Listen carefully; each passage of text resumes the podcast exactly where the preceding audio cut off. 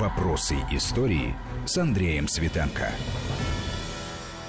С вами Андрей Светенко. Здравствуйте. Это «Вопросы истории». Сегодня мы поговорим о ГОЭЛ-РО, плане электрификации России, одном из первых, а, ну, строго говоря, первом плане масштабном, связанном с социально-экономическими преобразованиями советской власти.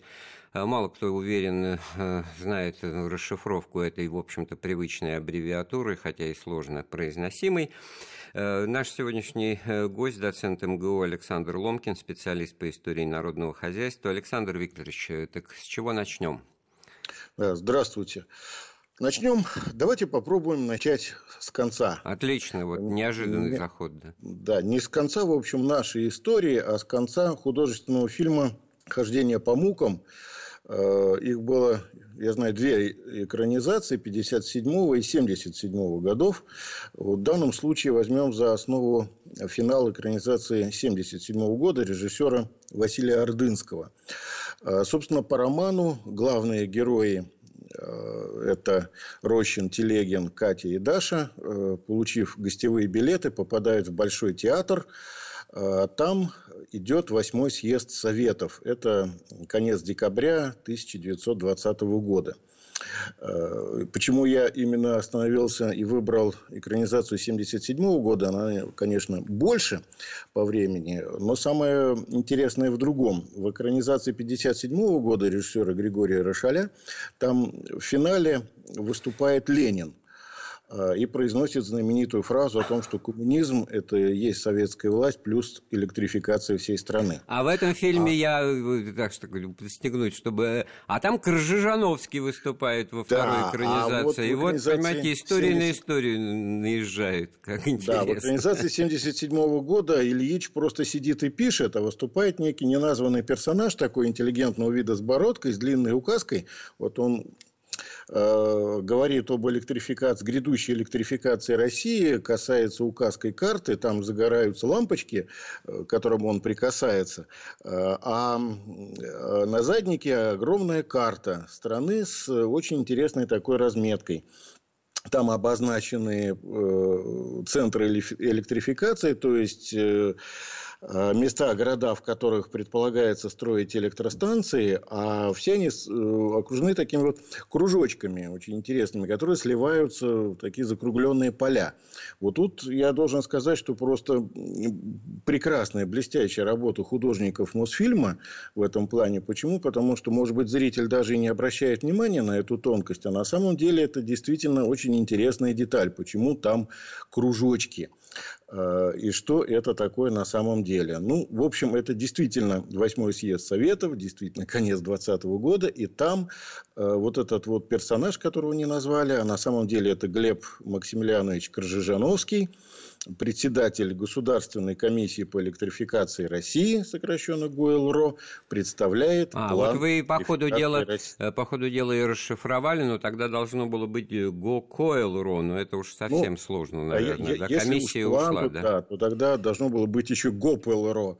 Ну, звучало бы странно. Ну, тут не ради иронии мы это все говорим. Насколько это все все-таки носило тогда, в декабре 2020 года, 1900, э, ну, больше пропагандистский такой оптимистический э, характер, чтобы энтузиазм э, подогреть, чтобы вот о, о планах свершений?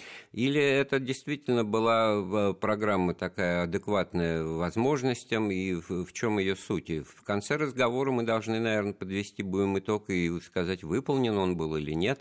Ну, в конце разговора нам надо было бы вернуться опять в Большой театр, там, где герои Алексея Николаевича Толстого остались. А вы знаете, Андрей Сергеевич, вот вы произнесли слово «оптимистичное», Э, на самом деле это слово очень правильное. Ведь если разобраться с подоплекой вопроса, э, здесь слово оптимизм появится. И вот почему. Э, дело в том, что задолго до этих событий, в конце XIX века, в 1899 году, у Владимира Ильича Ленина вышла книга эпохальная под названием «Развитие капитализма в России». Она была издана под псевдонимом Владимир Ильин. Это очень интересная и очень серьезная работа, на самом деле, действительно работа такого профессионального экономиста, изучившего не только становление экономи... Э, капитализма в России, но и оценивающего его перспективы.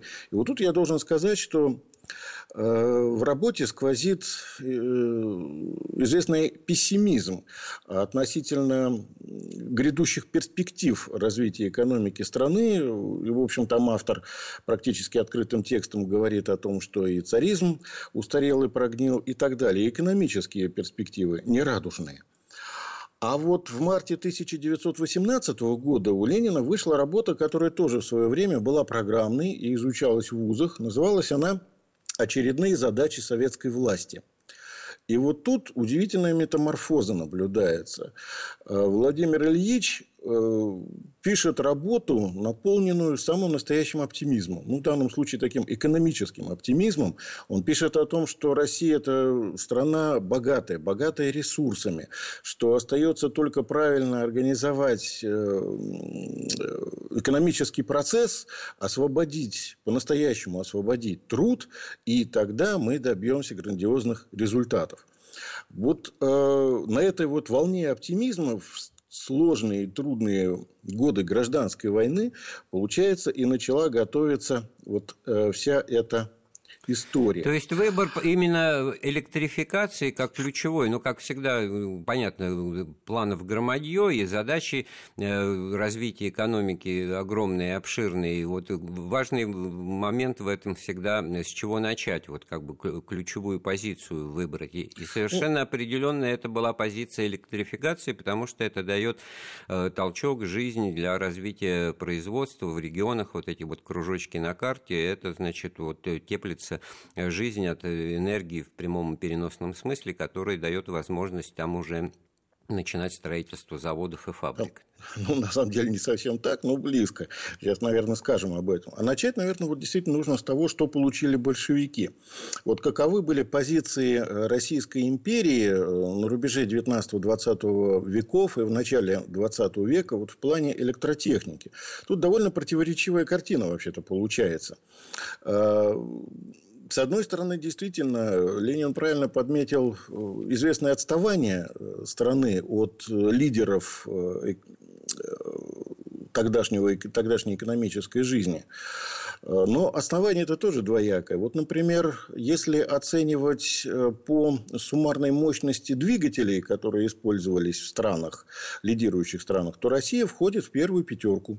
Причем э, голова в голову идет с Францией. То есть, собственно говоря, деля с нею четвертое и пятое места, и при этом обгоняя Италию в нешуточной кратности, в три раза опережая Италию. Но, правда, при этом Российская империя в восемь раз отставала от североамериканских Соединенных Штатов и где-то приблизительно в пять раз от Великобритании. То есть, э, тут как посмотреть, знаете, с оптимизмом или с пессимизмом. Вот э, то, что в пятерку лидеров входит, это оптимистично. А то, что восьмикратное отставание от э, Америки, тут это пессимистично. Но, с другой стороны, если мы посмотрим на отдельные отрасли применения электротехники, то увидим просто удивительнейшие примеры. Вот, например, в военной области, в частности, в кораблестроении. С конца XIX века, например, на кораблях активно используется электротехническое оборудование. Там ставятся самостоятельные отдельные э, генераторы э, компании Siemens гальские в основном. Э, причем чем дальше, тем больше. И уже на больших кораблях, которые строились в Первой мировой войне, там э, суммарно общая длина э, электропроводки на кораблях исчислялась, если не ошибаюсь, десятками, многими десятками километров. А вот, например, на легендарном крейсере «Аврора» в это время даже стояла собственная, собственно, был собственный рентгеновский кабинет. Но он же в Америке что... был построен, по-моему. Нет, Аврора строилась да, у нас. А, это, это варяг. Это, да. это варяг строился mm-hmm. в Америке. Вот. Так что тут э, действительно, опять же, как, как на все это посмотреть. Но ну, да, кстати, и лидеры ведь, у нас э, были свои. Э, Александр Викторович, план-то в чем заключался? В строительстве электростанций, да, в генерации электроэнергии? Или еще предполагал какие-то сети распространения, что тоже было заранее распланировано? Ну, давайте так. Вообще, то, что называется планом Гойл-Ро, это не только план, э, собственно, электрификации страны. Вот что удивительно, не уникально, но удивительно, этот план сразу создавался как комплексный план развития экономики и развития всех отраслей промышленности. При этом надо сразу сказать, что это был первый опыт э, масштабного межотраслевого планирования в стране. То есть, э, То есть это больше, чем просто ГОЛРО, да? Э, и в этом смысле тогда вот две крайности возникают. Если это, для, как мы уже определили в начале, это некое оптимистическое вот вперед в светлое будущее в прямом переносном смысле, Э, и насколько он конкретизирован по срокам был, и, и э, второй момент, насколько он э, сам, с самого начала лежал вот в плоскости реального воплощения с точки зрения вот, вот здесь это строим, здесь то строим и так далее. Ну, давайте так. Вообще, судя по всему, вопросы электрификации Ленина заботили, видимо, давно. И, по всей видимости, сам он к этому вопросу подходил долго и осторожно. Только по некоторым фактам, например, можно судить о том, что он э, прорабатывал этот вопрос, практически начал прорабатывать практически сразу после э, того, как большевики захватили власть. Вот, например, э, в конце декабря 1917 года Ленин приглашает к себе известного электротехника, ученого Александра э, Васильевича Винтера. Он э, один из крупнейших специалистов в плане строительства тепловых электростанций. И он разговаривает с ним подробно, причем по свидетельству, видимо, самого Винтера, Ленин не столько говорит, сколько слушает. То есть он, видимо, собирал, анализировал информацию, а результатом этой беседы например, стало обоснование целесообразности строительства Шатурской государственной районной электростанции ГРЭС. Это вот та самая знаменитая Шатура, помните, ее упоминают в фильме э, Иван Бровкин на целине. Помните, такую песню там поют, что вот нам обидно, что строить не нам довелось Комсомольск, Магнитку, Шатуру, Хибины. Да, это одна э, из э, таких адресных Шатура названий, адресный, как бы первый начальный период вот, экономического развития именно как планов советских. Но вопрос да, вдруг... вот, а дальше, угу. а дальше больше. Я вот что хочу сказать, что вот после того, как он, Ленин встретился с Винтером, он встречается с таким известным ученым, э, специалистом по э, гидротехническому строительству, э, гидроэлектротехническому строительству, то есть, собственно говоря, одним из первых людей, который занимался строительством гидроэлектростанций, это был такой Графтио Генрих Осипович.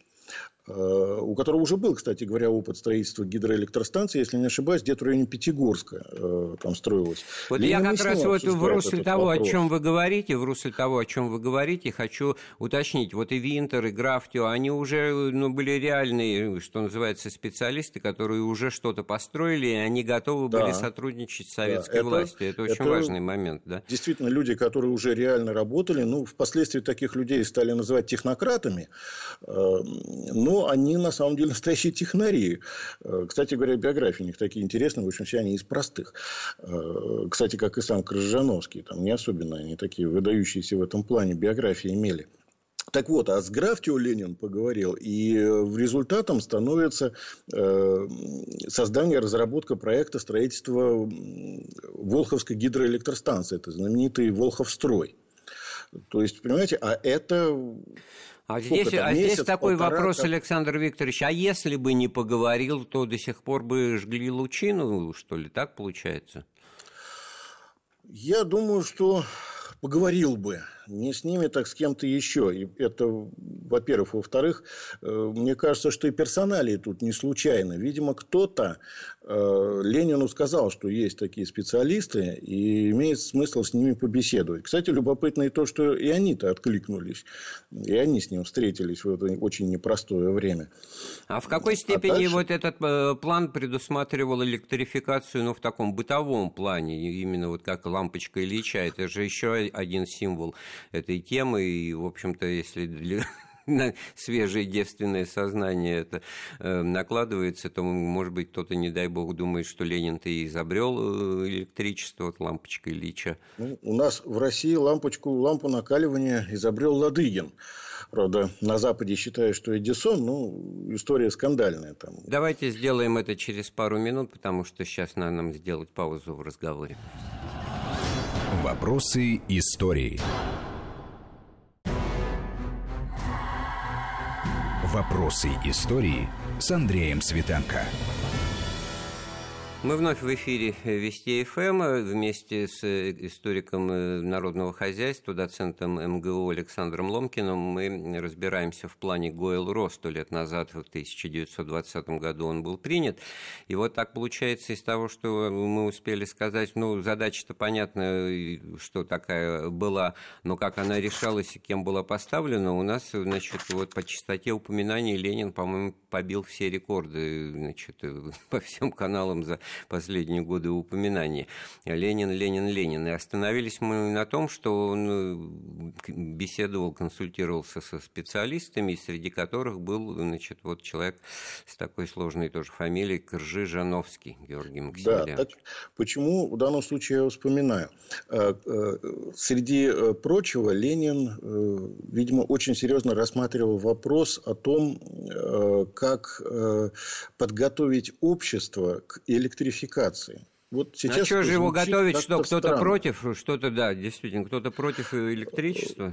Ну, если принять во внимание, что многие в то время вообще и не видели никогда лампу накаливания. Так вот это то... интересно, Александр Викторович. Вы поймите а... смысл моих э, вопросов. Насколько да, все было Россия в, мгле, как э, Герберт Уэллс писал, тоже, кстати, Да, и он называл кремлевским мечтателем да. Ленина. Кстати говоря, ведь как раз после восьмого съезда, по-моему, Уэллс с ним беседовал. Так вот, ведь даже на заводах, где уровень механизации был очень высокий, электромотор моторы практически не применялись. То есть, там обычно в отдельном корпусе ставилась большая паровая машина, э, которая обслуживала все. То есть, от нее шел мощный вал, э, потом там по системе ременных передач, соответственно, этот вал приводил в движение станки и оборудование.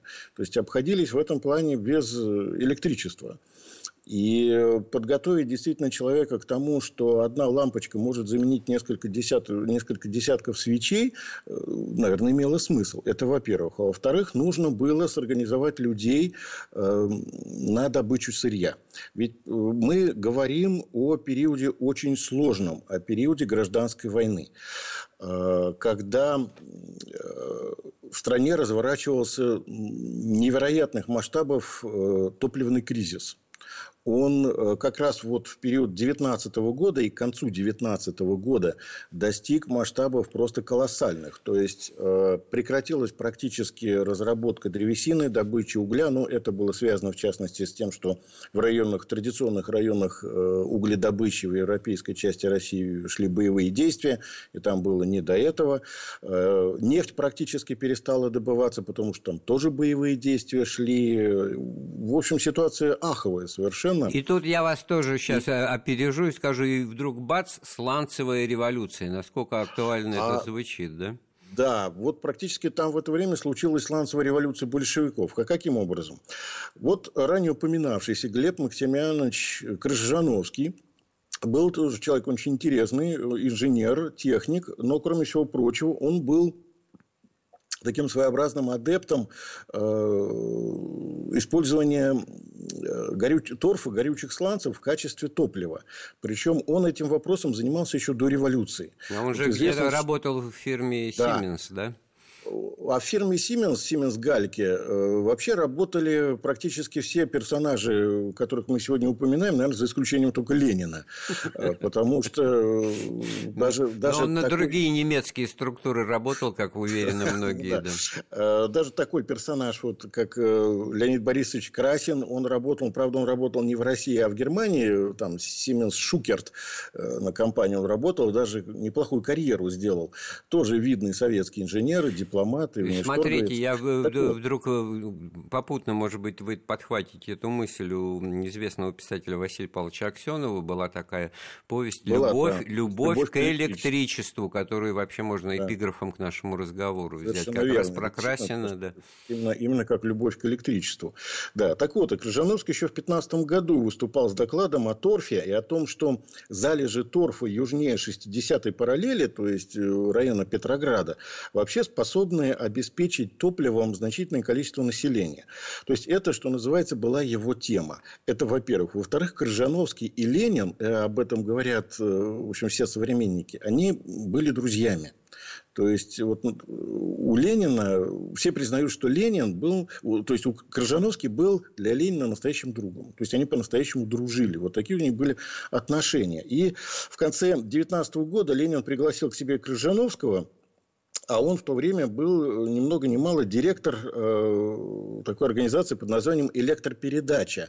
Собственно говоря, это была первая районная электроцентраль, которая, кстати, работала на торфе. Располагалась она в населенном пункте, который назывался электропередача, сейчас называется, если не ошибаюсь, э, электроугли, по-моему, называется этот населенный пункт. Так вот, э, они разговаривали, причем очень романтичная была обстановка, поскольку был жуткий топливный кризис, они разговаривали при свечах.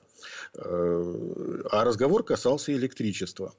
И э, Ильич, э, выслушав Крыжановского, в общем, дал ему карт-бланш на организацию работ по электрификации страны.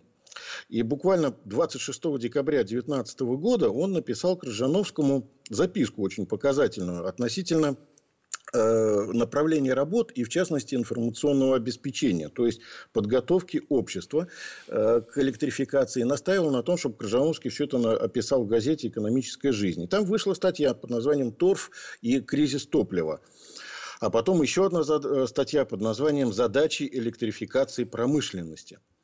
Вот. И вот здесь вот очень интересно. Ленин писал Крыжановскому следующее, дословно, по записке. Примерно в 10 5 с вопросом лет, построим 20-30, 30-50 с вопросом станций, чтобы всю страну усеять центрами на 400 или 200, если не осилим больше, верст радиуса на торфе, воде, сланце, на угле, на нефти. Через 10-20 лет сделаем Россию электрической, в кавычках. И далее. Я думаю, подобный план не технический, а государственный проект плана вы могли бы дать. То есть вот это вот уже начало, собственно говоря, идеи планирования. И далее, очень важный момент. Если бы еще примерную карту России с центрами и кругами, или этого еще нельзя – Ах, вот откуда круги-то и в фильме в том числе. Это круги по воде от вот этого письма, которое Ленин написал. Получается. Совершенно верно. То есть, э, это была идея Ленина обозначить на карте центры, в которых будут строиться электростанции, а вокруг них кругами определить вот эту вот дистанцию на 200 или 400 верст, то есть, куда можно будет перебросить от них электричество. Поэтому и на карте вот, этот вот э, эти рисунки, они такие кругообразные, и складываются в фигуру очень сложную с конкретными закругленными краями.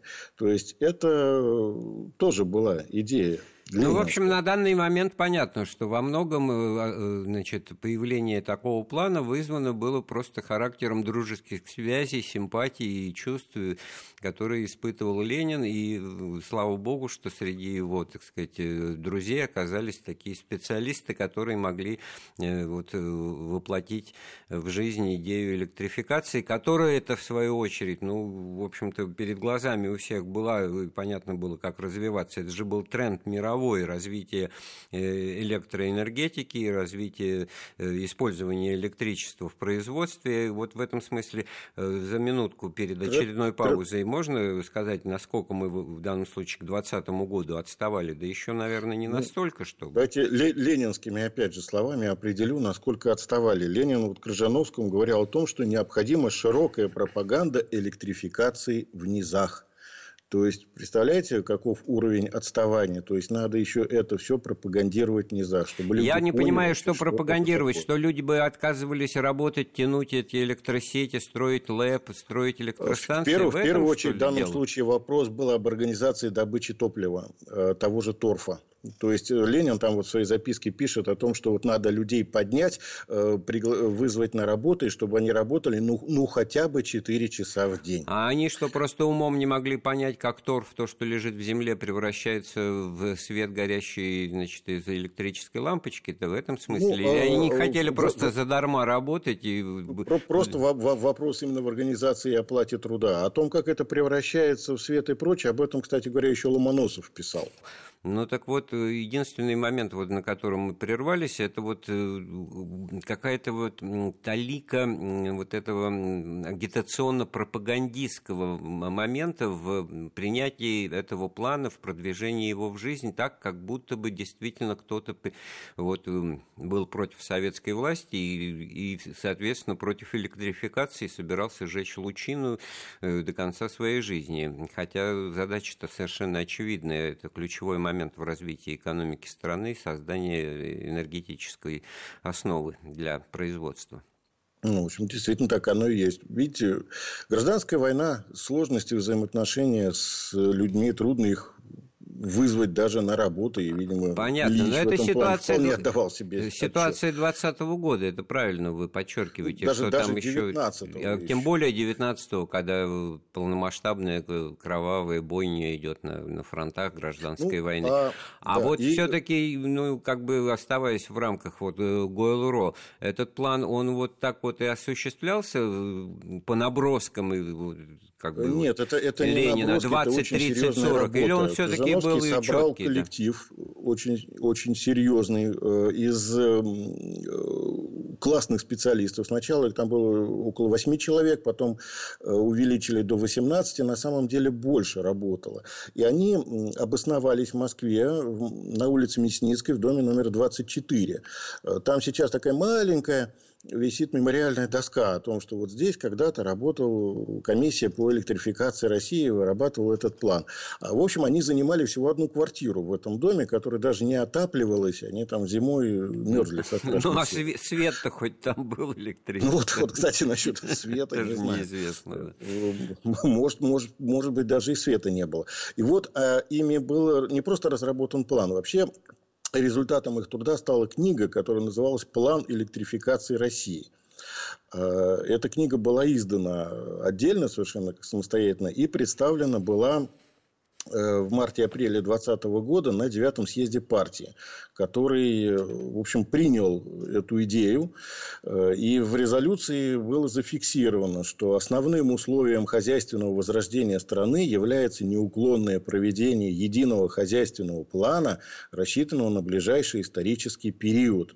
И вообще, э, кстати говоря, фиксировалась даже историческая значимость. То есть, говорил, что перед советским государством открывается невероятная возможность, представляется возможность цитирую, приступить к более планомерному хозяйственному строительству, к научной выработке и последовательному проведению в жизнь государственного плана всего народного хозяйства. Ну, что там То говорить, есть... я вам, я вам а... в пандан вам этот лозунг-то знаменитый, коммунизм, это есть советская власть плюс электрификация ну, всей страны. Это, этот вот лозунг, вот... он появится как раз на восьмом съезде партии. А до этого, кстати говоря, уже начали развор... начала разворачиваться борьба вокруг идеи планирования планирования. Э, на самом деле, э, самая такая яркая борьба или самые яркие его страницы, это будет много позже. А сейчас такие, как, в общем, первые звоночки прозвенели. Вот, например, товарищ Троцкий высказался категорически против вообще всей этой идеи, в том числе против идеи вот этого плана Гойл-Ро. Э, он не просто высказался против, э, мотивируя это тем, что, в общем, не ко времени, что страна нищая, что э, города заброшенные, что надо заниматься восстановлением хозяйства городов и что надо ставить задачу организации хозяйства, а не заниматься вот таким вот прожектерством. И, в общем, он не ленивый был человек. И, кстати говоря, перед восьмым съездом Советов, он даже написал книжку, небольшую такую брошюру выпустил под э, названием «Путь к единому хозяйственному плану». Э, при в общем, довольно таком спокойном названии, это был резкий выпад против Ленина. То есть, вообще против вот этой вот идеи глубокого э, межотраслевого планирования. Первым опытом которого, в общем, должен был стать и стал вот этот вот план Гойл-Ро.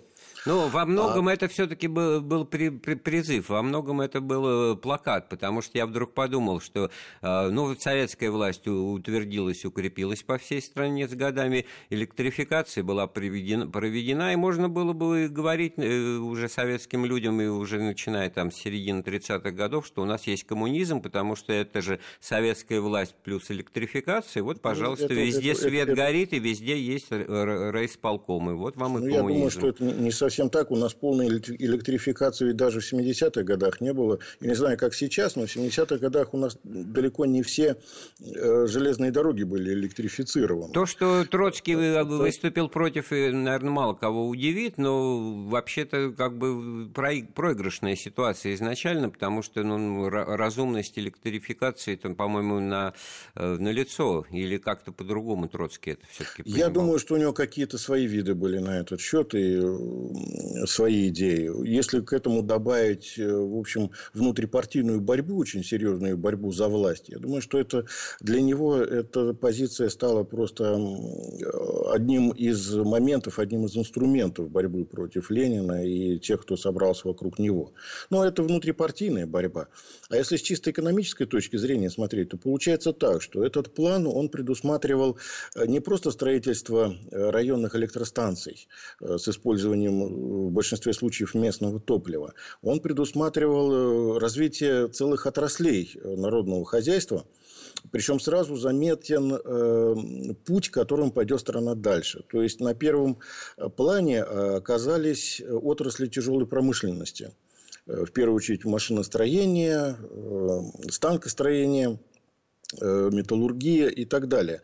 Э, то есть, э, это же не просто так поставить станции. Надо еще и провода, надо еще тянуть то все трансформаторы и прочее, прочее, прочее.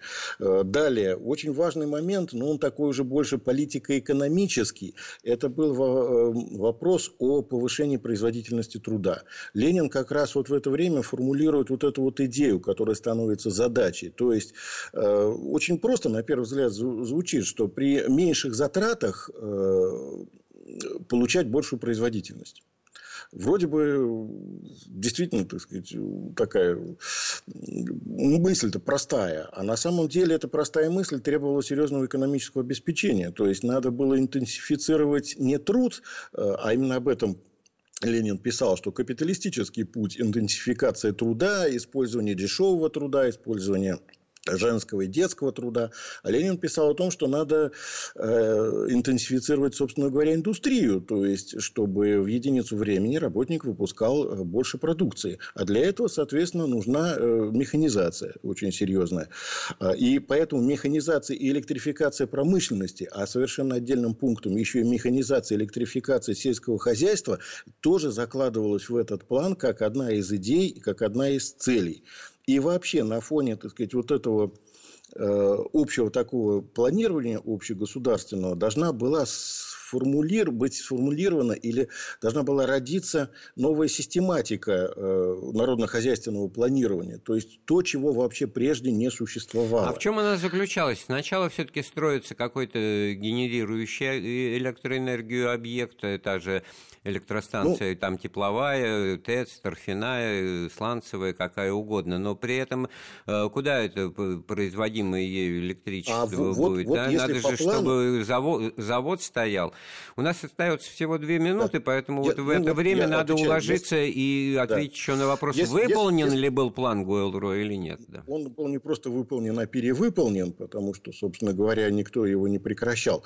А, а вот то, о чем вы говорите, это действительно так. То есть сначала наращивается э, э, выпуск промышленной продукции, строятся электростанции, потом растут мощности этих электростанций, соответственно, растет производство электроэнергии, и э, эта электроэнергия распределяется эффективно между потребителями в добывающей промышленности, а это все что угодно. Торф, нефть, горючие сланцы, уголь, железная руда и так далее. Дальше, соответственно, вырастает на этом обрабатывающая промышленность. Обрабатывающая промышленность выпускает свою продукцию, которая идет в другие отрасли, соответственно, ну, растет нарастающими темпами, то есть все да. увеличивается, как снежный ком, и, хотя вот, это не очень удачное сравнение. Коммунизм или советская власть плюс электрификация своей э, страны, всей страны, она расшифровывалась Лениным там. Без плана электрификации мы э, перейти к действительному строительству не можем. Только тогда, Значит, вот э, сроки, не, сроки не были определены, поэтому, так сказать, ну, все и строилось, и строится до сих пор, вводятся новые энергетические мощности, то есть работает сама по себе концепция развития экономики за счет генерации э, э, энергии, электроэнергии, да, полученной, в свою очередь, разными ну, способами из разных в ресурсов. времена именно так и говорилось, что это у нас первая работать, программа с, первая программа у нас из области планирования. Мы продолжим эту тему, и я уверен, что нашим гостем и экспертом будет оставаться Александр Викторович Лонкин, доцент МГУ, историк народного хозяйства, который сегодня нам рассказал о плане ГОЭЛРО. Программу подготовил и провел Андрей Светенко. Спасибо всем, кто нас слушал. Слушайте Вести ФМ. Вопросы истории.